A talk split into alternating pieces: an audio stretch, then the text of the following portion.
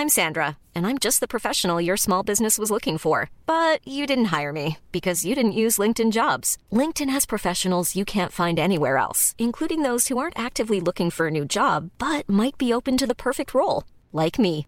In a given month, over 70% of LinkedIn users don't visit other leading job sites. So if you're not looking on LinkedIn, you'll miss out on great candidates like Sandra. Start hiring professionals like a professional. Post your free job on linkedin.com/people today.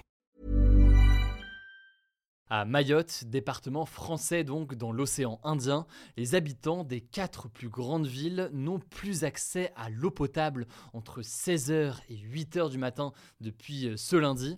Oui, oui, vous avez bien entendu, tous les jours, la moitié des habitants de l'île, soit 135 000 personnes, se retrouvent donc avec les robinets coupés. Alors pourquoi ces coupures d'eau aussi massives? On va faire le point sur cette situation euh, en France euh, aujourd'hui.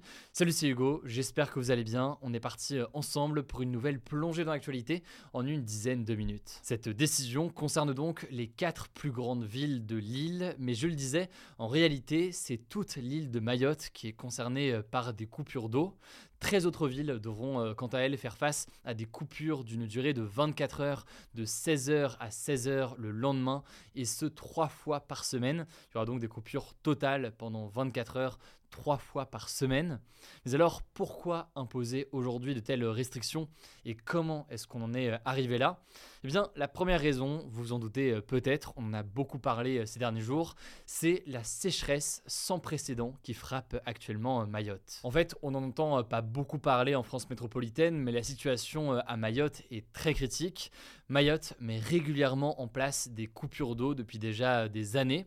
Mais cette année, eh bien, ces coupures d'eau donc ont pris un nouveau tournant puisque euh, cette année 2023 est l'année la plus sèche jamais enregistrée à Mayotte depuis plus de 25 ans. Alors en théorie, pour faire face à ce risque de sécheresse et donc de pénurie d'eau, il y a ce que l'on appelle des retenues collinaires qui ont été aménagées ces dernières années pour anticiper donc le manque d'eau. Alors comment expliquer et comment décrire ces retenues euh, collinaires?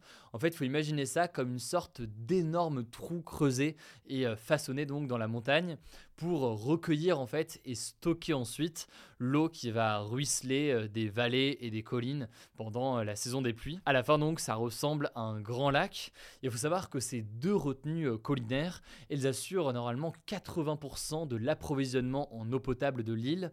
Et donc l'objectif avec ces retenues, c'est de faire en sorte que quand il pleut, eh bien l'eau s'accumule. Et à l'inverse, l'été notamment, quand il fait beaucoup plus chaud et sec, eh bien cette eau est utilisée directement par les habitants. Jusqu'ici, l'île de Mayotte essayait de s'en sortir avec fonctionnement, mais aujourd'hui, le niveau des retenues collinaires est extrêmement bas.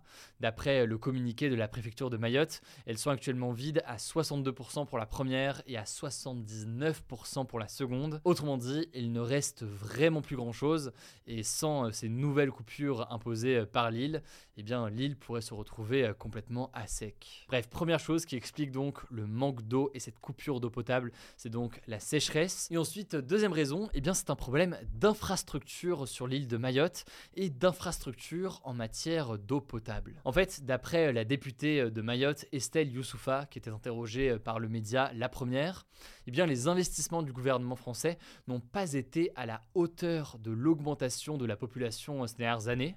Autrement dit, il n'y aurait pas assez euh, d'eau potable qui circule pour subvenir aux besoins de tous les habitants, notamment parce que eh les tuyaux actuels sont souvent vieux et fragilisés, donc ça n'aide vraiment pas, ça entraîne des fuites très importantes et donc des pertes d'eau qui pourraient être euh, évitées.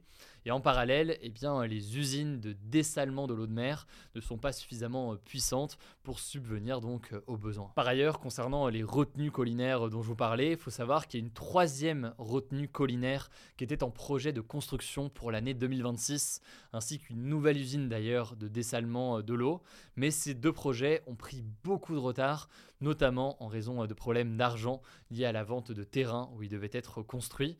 Donc ça a accumulé du retard et ça fait que les solutions potentielles ne vont pas venir tout de suite. Enfin, malheureusement, pour ne rien arranger, il faut bien comprendre que la situation sur place, elle est très compliquée pour les habitants, puisqu'en matière d'eau potable, à part l'eau du robinet, forcément l'alternative, ça pourrait être les packs d'eau qu'on peut acheter en supermarché. Le problème, c'est qu'elle est extrêmement chère, faut compter plus de 6 euros pour un pack d'eau qui vient de la Réunion et 5 euros pour un pack d'eau qui vient de l'Hexagone, là où typiquement en métropole, les habitants le payent beaucoup moins. Alors évidemment, les conséquences pour les habitants sur place sont très nombreuses. Première conséquence, ça touche évidemment au fait de boire. Ça pose des difficultés aussi pour cuisiner, laver le linge, se doucher ou encore pour les chasses d'eau les toilettes ne sont pas alimentées en eau avec les robinets euh, coupés. Par ailleurs, ce qu'il faut savoir, c'est qu'avec ces coupures d'eau du robinet, beaucoup de personnes se mettent à collecter l'eau. Alors soit l'eau euh, qui sort du robinet, euh, quand elle sort, ils en profitent en fait pour accumuler de l'eau qu'ils vont mettre directement dans des bassines, soit ils essaient de collecter l'eau de pluie. Sauf que eh l'eau de pluie est quasiment inexistante en ce moment. Et surtout, eh bien, il y a un enjeu sanitaire qui est très important. En effet, si l'eau reste stagnante comme ça dans des éléments qui ne sont pas forcément faits pour stocker de l'eau, il y a un risque d'un point de vue euh, sanitaire et de développement donc d'un certain nombre de maladies. Bref, on voit là une nouvelle fois avec notamment les questions de sécheresse, et eh bien une conséquence du changement climatique euh, en ce moment et en France euh, très précisément ici. En tout cas, si vous voulez en savoir plus, je vous mets des liens directement en description. En tout cas, en parallèle, et eh bien les situations d'expulsion se poursuivent aussi. On avait déjà parlé de ce plan du gouvernement il y a quelques mois. On en reparlera dans quelques jours. Mais situation très délicate à Mayotte. Courage à tous ceux qui habitent sur place et qui euh, suivent ce format des actus du jour.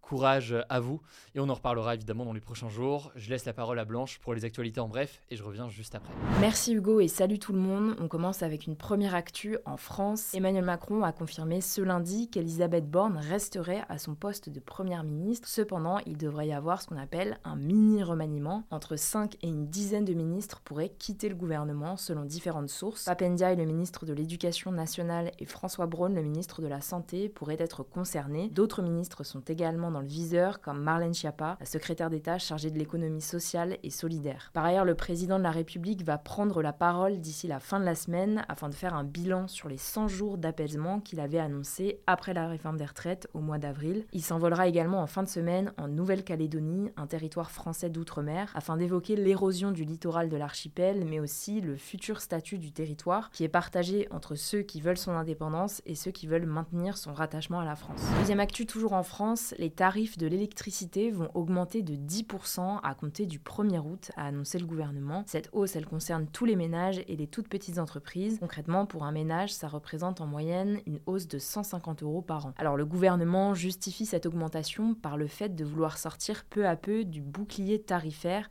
qui limite en fait les prix de l'électricité et qui avait été mis en place à la fin de l'année 2021, doit disparaître progressivement jusqu'à début 2025 selon le ministère de l'économie Bruno Le Maire. On enchaîne avec une troisième actu, la vaccination des enfants dans le monde qui avait baissé pendant la pandémie de Covid-19 est repartie à la hausse selon l'Organisation mondiale de la santé. Concrètement, ça veut dire que 4 millions d'enfants ont été vaccinés en plus en 2022 par rapport à 2021 pour des maladies comme la diphtérie, le tétanos ou encore la coqueluche. Cependant, la couverture vaccinale n'a toujours pas atteint les niveaux d'avant la pandémie, ce qui expose les enfants à de graves risques d'épidémie comme celle de la rougeole. La couverture pour la première dose contre la rougeole est à 83% en 2022, mais reste bien inférieure aux 86% atteints en 2019. Quatrième actu, la rédaction du Journal du Dimanche, un journal important dans la presse politique en France, réputé plutôt conservateur et proche du gouvernement aujourd'hui, a voté ce mardi pour la reconduction de la grève entamée le 22 juin dernier. Depuis le début de la grève, l'hebdomadaire n'est pas paru 4 dimanches de suite et le site internet du JDD n'a pas été réactualisé. Si vous n'avez pas suivi, en fait, les journalistes sont en grève pour empêcher l'arrivée de leur nouveau directeur, Geoffroy Lejeune, ancien directeur du magazine d'extrême droite Valeurs Actuelles. Il est notamment connu pour avoir soutenu le candidat d'extrême droite Éric Zemmour à la présidentielle et il a été renvoyé de son poste de Valeurs Actuelles car il était considéré comme trop extrême. D'ailleurs, suite à cette reconduction de la grève, une quinzaine de députés représentant plusieurs groupes vont déposer une proposition de loi visant à protéger la liberté éditoriale des médias sollicitant des aides de l'État. En gros, le but c'est de faire en sorte que si l'État verse des aides à un média, direct ou indirect, et eh bien dans ce cas, les journalistes auraient un droit de regard en quelque sorte sur la nomination de leur directeur ou directrice de rédaction. Une nouvelle réunion doit avoir lieu ce mercredi pour la suite de la grève, on vous tiendra au courant. Cinquième actu, toujours en France, la ville d'Angoulême, en Charente, interdit désormais de rester assis allongé ou encore debout sans bouger dans les rues du centre-ville, peine d'une amende de 35 euros, pouvant aller même jusqu'à 150 euros en cas de récidive. L'objectif, selon la ville, c'est de lutter contre, je cite, l'occupation abusive de l'espace public. En gros, selon la mairie, ce n'est pas une mesure anti-mendicité et ça ne vise pas les gens qui font la manche sans gêner l'espace public, par exemple, mais ce qu'ils appellent les marginaux, qui ont toujours, selon la mairie, des chiens violents et qui boivent alors qu'il y a un arrêté anti-alcool. Bon, vous vous en doutez, cette décision a fait énormément parler. La Ligue des droits de l'homme a dénoncé, je cite, un arrêté anti-précaire très classique qui cherche à chasser des centres-villes les plus précaires sans qu'ils ne dérangent forcément d'autres personnes. Surtout qu'en 2014, la ville d'Angoulême avait déjà fait parler lorsque la mairie avait décidé de grillager certains bancs publics pour empêcher les SDF de s'y poser ou d'y dormir. Enfin, dernière actu culturelle, ça change. La chanteuse américaine Taylor Swift est devenue l'artiste féminine ayant classé le plus d'albums numéro 1 des ventes à seulement 33 ans. Le contexte, c'est qu'elle vient de sortir une nouvelle version réenregistrée de son troisième album Speak Now, sorti en 2010. Alors je vais pas tout vous détailler parce que ce serait vraiment trop long, mais en gros, elle est en bataille judiciaire avec son ancienne maison de disques et c'est pour ça qu'elle est en train de réenregistrer ses six premiers albums pour que sa musique lui appartienne pleinement. Au total, Taylor Swift a placé 12 albums en tête du Billboard, qui est le classement de référence. Elle est aussi la première femme et la première artiste solo vivante à avoir 11 disques simultanément dans les 200 premiers disques du classement depuis août 1963, toujours d'après Billboard. Le record absolu est détenu par le chanteur Prince avec ses 19 albums. Voilà, c'est la fin de ce résumé de l'actualité du jour. Évidemment, pensez à vous abonner pour ne pas rater le suivant, quelle que soit d'ailleurs l'application que vous utilisez pour m'écouter. Rendez-vous aussi sur YouTube ou encore sur Instagram pour d'autres contenu d'actualité exclusif. Vous le savez, le nom des comptes, c'est Hugo Décrypte. Écoutez, je crois que j'ai tout dit. Prenez soin de vous et on se dit à très vite. Mom deserves the best, and there's no better place to shop for Mother's Day than Whole Foods Market. They're your destination for unbeatable savings, from premium gifts to show-stopping flowers and irresistible desserts. Start by saving 33% with Prime on all body care and candles. Then get a 15-stem bunch of tulips for just $9.99 each with Prime. Round out Mom's menu with festive rosé, irresistible berry chantilly cake, and more special treats. Come celebrate Mother's Day at Whole Foods Market.